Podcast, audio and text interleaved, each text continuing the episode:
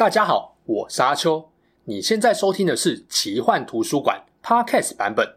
如果你想要观看有搭配精美图片与文字的影片，欢迎到 YouTube 上搜寻奇幻图书馆。诚挚邀请你订阅我们的频道哦。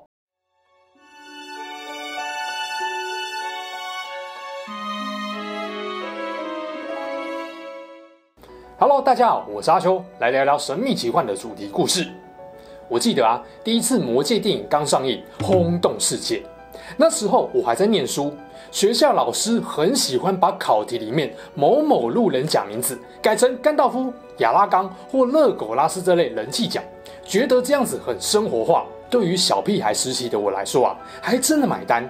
突然就觉得考题变得好有趣啊！果然是年少肤浅，不懂事啊！《魔戒》爆红那时候啊，学校有个现象。你会发现，女生多半比较喜欢俊美白净的精灵王子勒苟拉斯，而男生通常比较喜欢充满成熟魅力的人皇亚拉冈。当然也是有例外啦，反正不管是海报还是剧照，只要维果莫天生饰演的亚拉冈一出现，那一脸充满历练的沧桑感，手持圣剑的威严霸气，就不禁让我幻想，有朝一日也能够跟他一样英勇帅气。可惜这个愿望。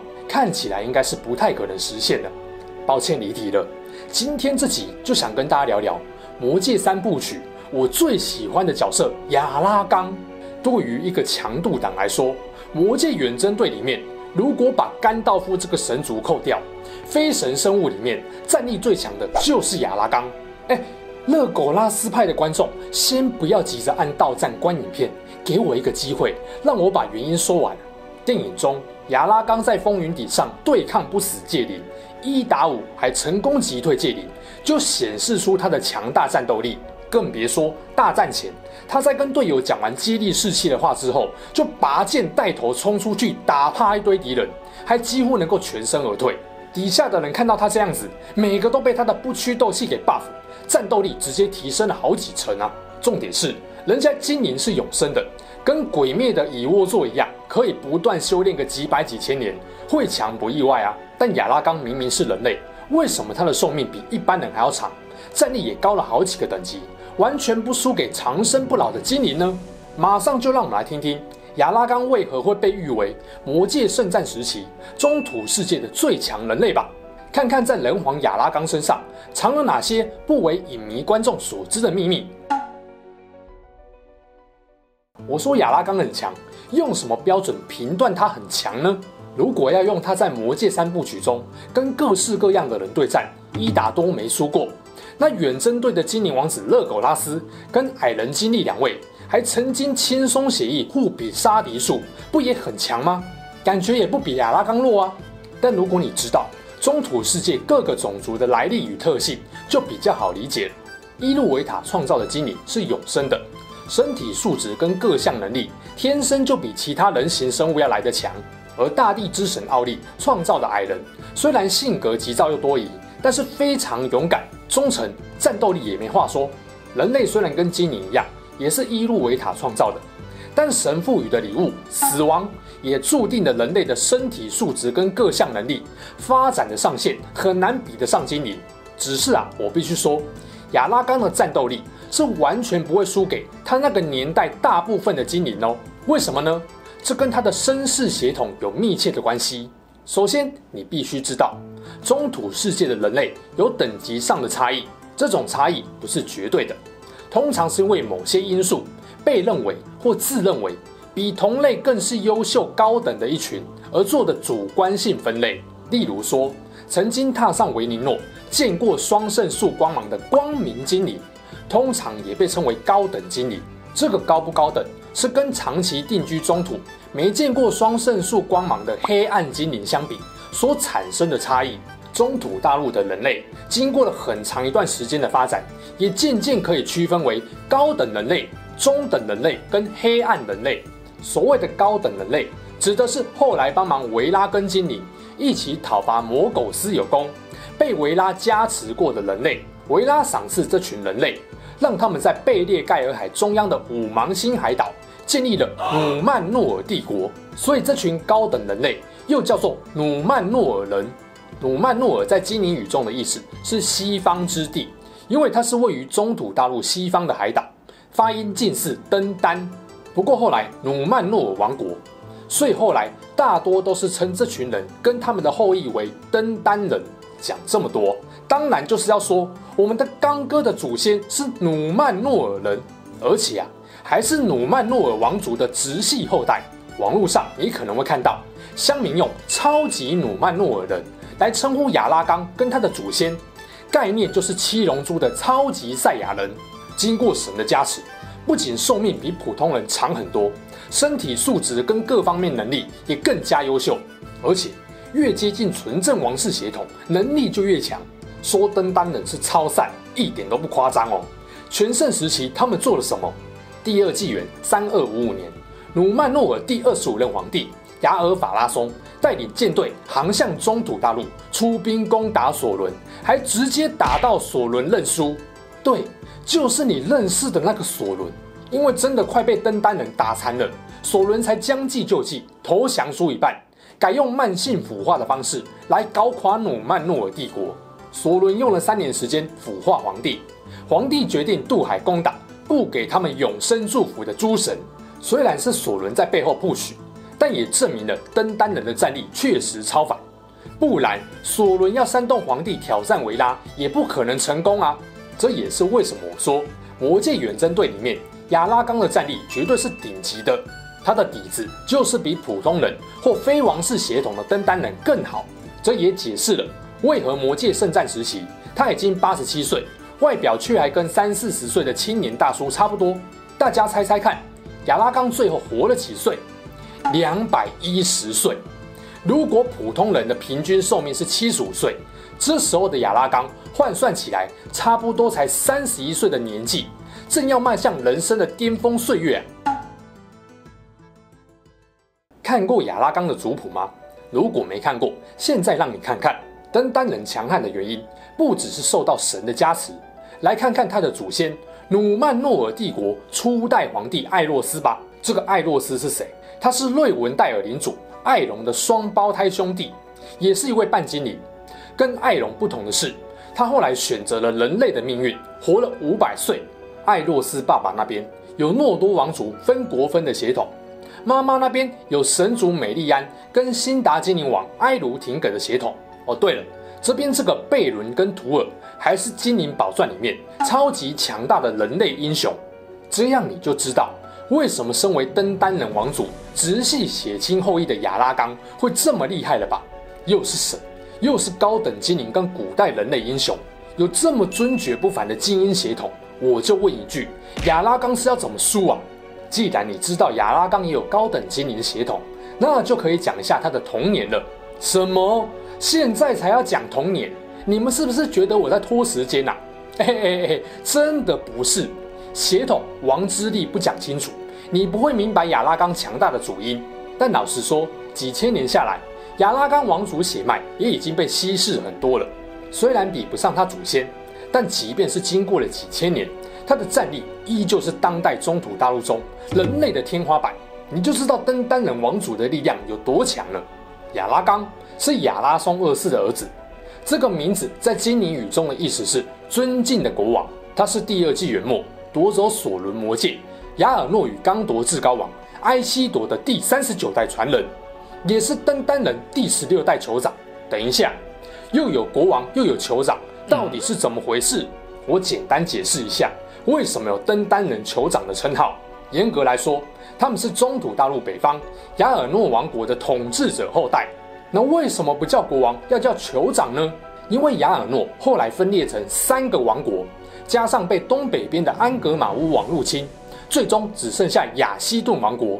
亚西顿末代国王死后，他的儿子亚那纳斯发现，中土大陆的北方登丹人已经没有足够的实力重建王国，所以他决定带着为数不多的子民，成为一支流浪在伊利亚德地区的北方游侠。亚拉纳斯不再自称国王，而是要大家叫他一代目火影。呃，不是，是酋长。用这种方式延续雅尔诺王国的王族血脉，传到亚拉冈已经是第十六代。OK，我们回来讲。其实早在第三纪元二九三一年，亚拉冈出生前就已经有一则预言提到了亚拉冈将来注定会有伟大作为。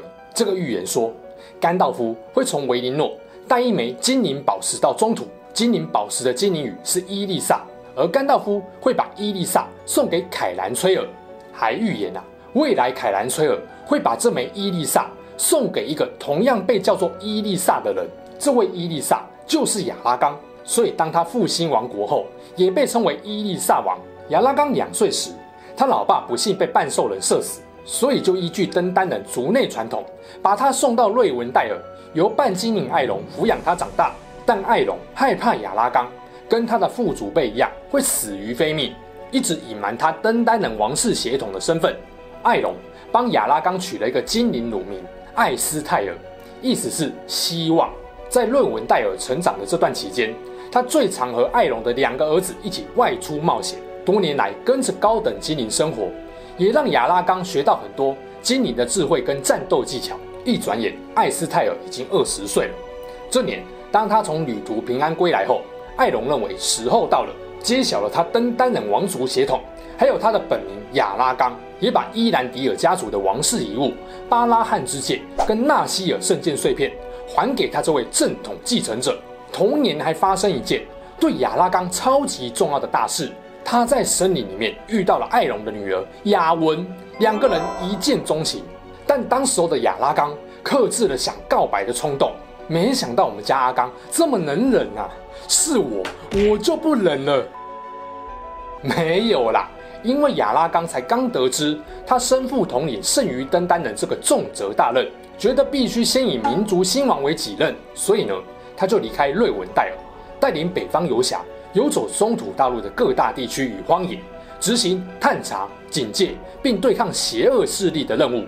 在这数十年的磨练中，他真正成为一名超优秀的战士。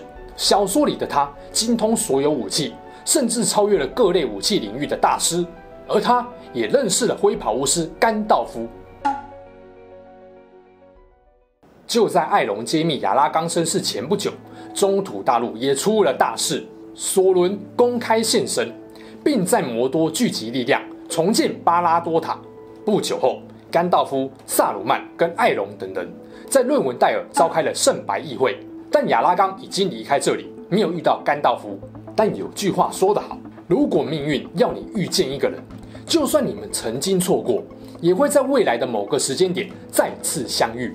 又过了三年，亚拉冈终于遇见了甘道夫，两个人建立了深厚的友谊。亚拉冈听从甘道夫建议，特别留意哈比的人家乡夏尔的安全。第三纪元二九五七到二九八零年，对亚拉冈人生来说算是一个转捩点。这时候他大概是二十六到五十岁。他先后为当时的诺汉国王跟刚铎宰相效力，立下了许多战功，有效打击索伦邪恶势力。这时期他用的是化名索隆哲尔，精灵语中的意思是星辰之音。在刚铎。他是宰相身旁最重要的参谋，当时我就警告宰相不要信任白袍巫师萨鲁曼，应该欢迎灰袍巫师甘道夫，也带兵攻打刚铎南边的最大威胁昂巴海盗，以寡敌众。打了胜仗后，他没有凯旋归国，而是选择继续探索，清除东边跟南边索伦的邪恶势力。从这边就看出亚拉冈完全不好大喜功，只专心做对国家人民有益的事情。第三纪元二九八零年，经过了二十几年的冒险与磨难，亚拉冈前往黄金森林休养，再一次遇到了雅文。这一别已经二十九年，而我们的阿刚终于不忍了，和雅文情定终身。这时候啊，养父兼准岳父的艾隆对亚拉冈说：“你想要娶小文吗？当然可以，但你得先复兴失落的亚尔诺，还有岌岌可危的刚铎。”重新成为这两大王国的至高王，只有你重振这个身份，我才能把小文交给你。小说跟电影的艾隆在这一点不太一样。电影的艾隆很怕雅文为了阿刚放弃永生精灵的身份，有点反对两个人在一起，还设法说服雅文去维林诺忘了阿刚。但小说里面艾隆没有表态反对，毕竟亚拉冈是他从小养大的，跟自己的亲儿子没两样。不过坦白说啊，要他复兴两大王国，确实给人一种刁难的感觉。毕竟在当时，没有人有把握可以成功消灭索伦。另一点小说跟电影不太一样的地方是，电影里面的亚拉冈有点在闪避自己的身份，很怕跟祖先埃希铎一样重蹈覆辙，害惨子民。但小说的亚拉冈一直都记得，他身为登丹人领袖的重责大任。我相信，就算艾隆没有提这个条件，亚拉冈也会把消灭索伦、复兴王国当成是他的终极目标。电影的亚拉冈很低调，但魔戒小说的亚拉冈是没在吝啬报上他的超长名号的。总之啊，阿刚的内心一直非常刚毅坚强，对爱也超级专一。我敢说，绝对不输给隔壁棚的史内普。抗议，至少你还有洛汉公主伊欧文爱你。我呢？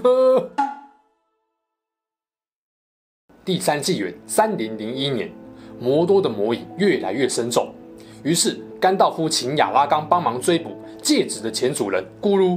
用了大约十六年的时间，亚拉冈终于在死亡沼泽抓到了咕噜，把他带到幽暗密林，给精灵王瑟兰多伊看管。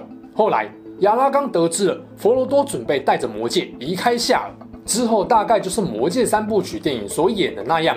哈比人在布里的月马旅店和绰号神行客的亚拉冈相遇了。神行客这个绰号，后来亚拉冈把它转为精灵语，音译作泰尔康泰，还把它拿来作为家主的称号。之后在风云顶上，亚拉冈英勇击退了戒灵的围攻，到了他熟悉的瑞文戴尔后。毫不犹豫，率先加入魔戒远征队，一路守护队友，突破难关。在摩洛亚矿坑失去了队长甘道夫后，他一肩扛起队长的职责。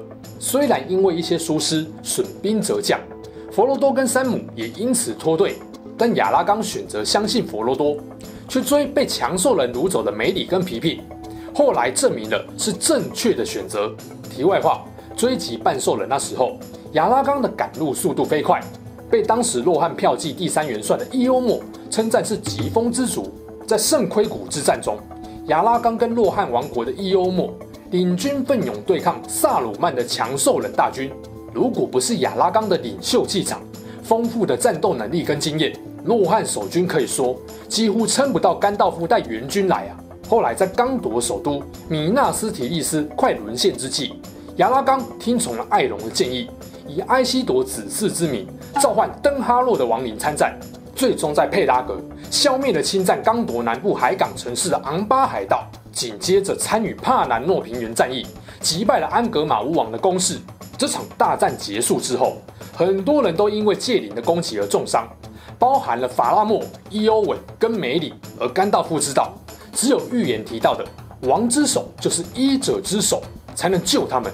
亚拉冈也办到了。这证明了他的手不只能持有圣剑，在战场上杀敌无数，还能用来治疗伤病，让子民起死回生。魔戒圣战的最后，为了误导并分散索伦的注意力，让佛罗多能够顺利完成龙毁魔戒的任务，远征队的其他伙伴和伊欧莫王印拉希尔王集结了残余部队，要进攻黑门。开战前，亚拉冈回头对部队说的那席话，看到眼泪都快飙出来了。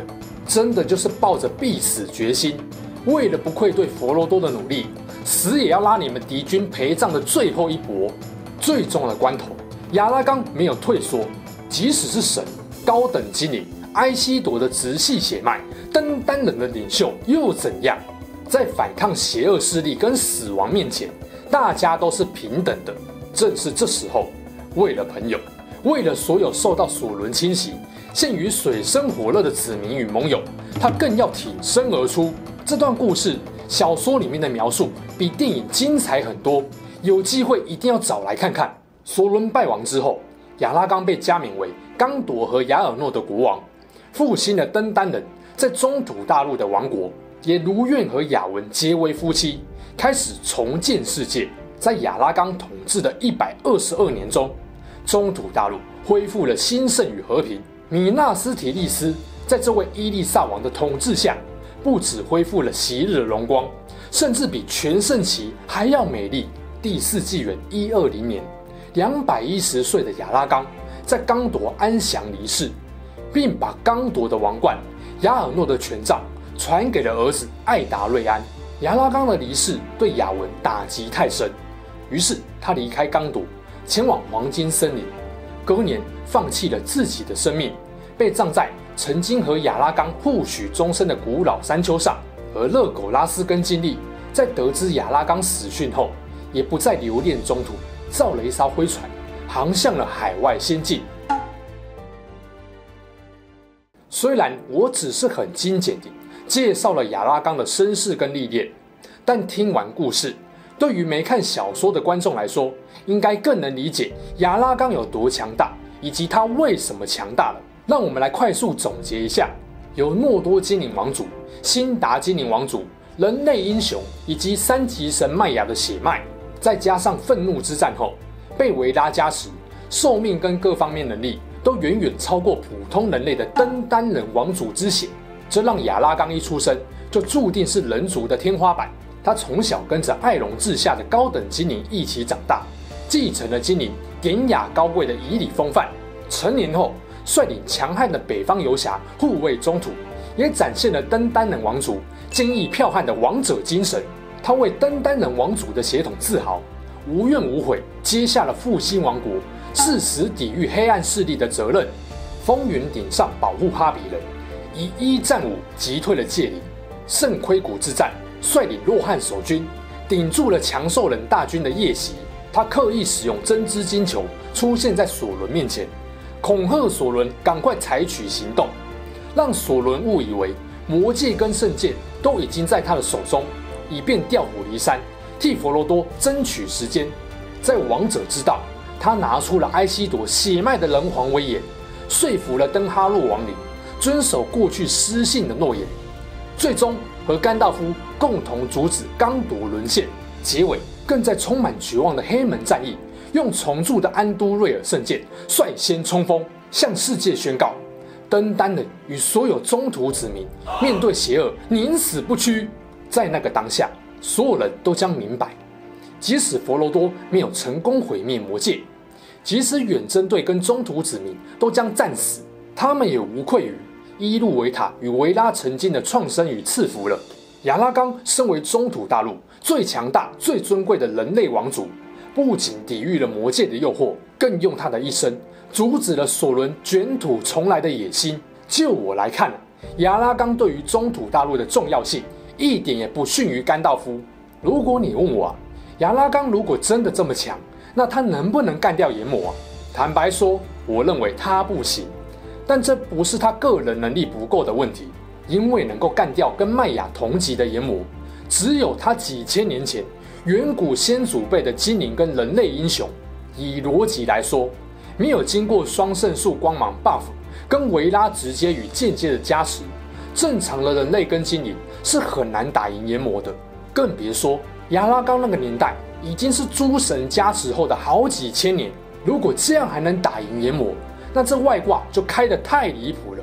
但即使打不过炎魔，单挑挑不赢索伦，也不影响他就是第三纪元末跟第四纪元初最强人类王者的事实。最后也是最重要的一点，我认为亚拉冈真正强大又让人敬佩的，不是他的超级血统、超强战力，而是他一路走来坚定专一。对朋友不离不弃，即使居高位，也永不忘谦卑的王者魅力。好啦，这期事件就说到这边。如果你喜欢我们分享的故事，记得订阅我们频道，也别忘了打开小铃铛。你的订阅、按赞与留言就是我创作的最大动力。之后还会跟大家分享更多悬疑怪奇的事件。我们下次见喽，拜拜。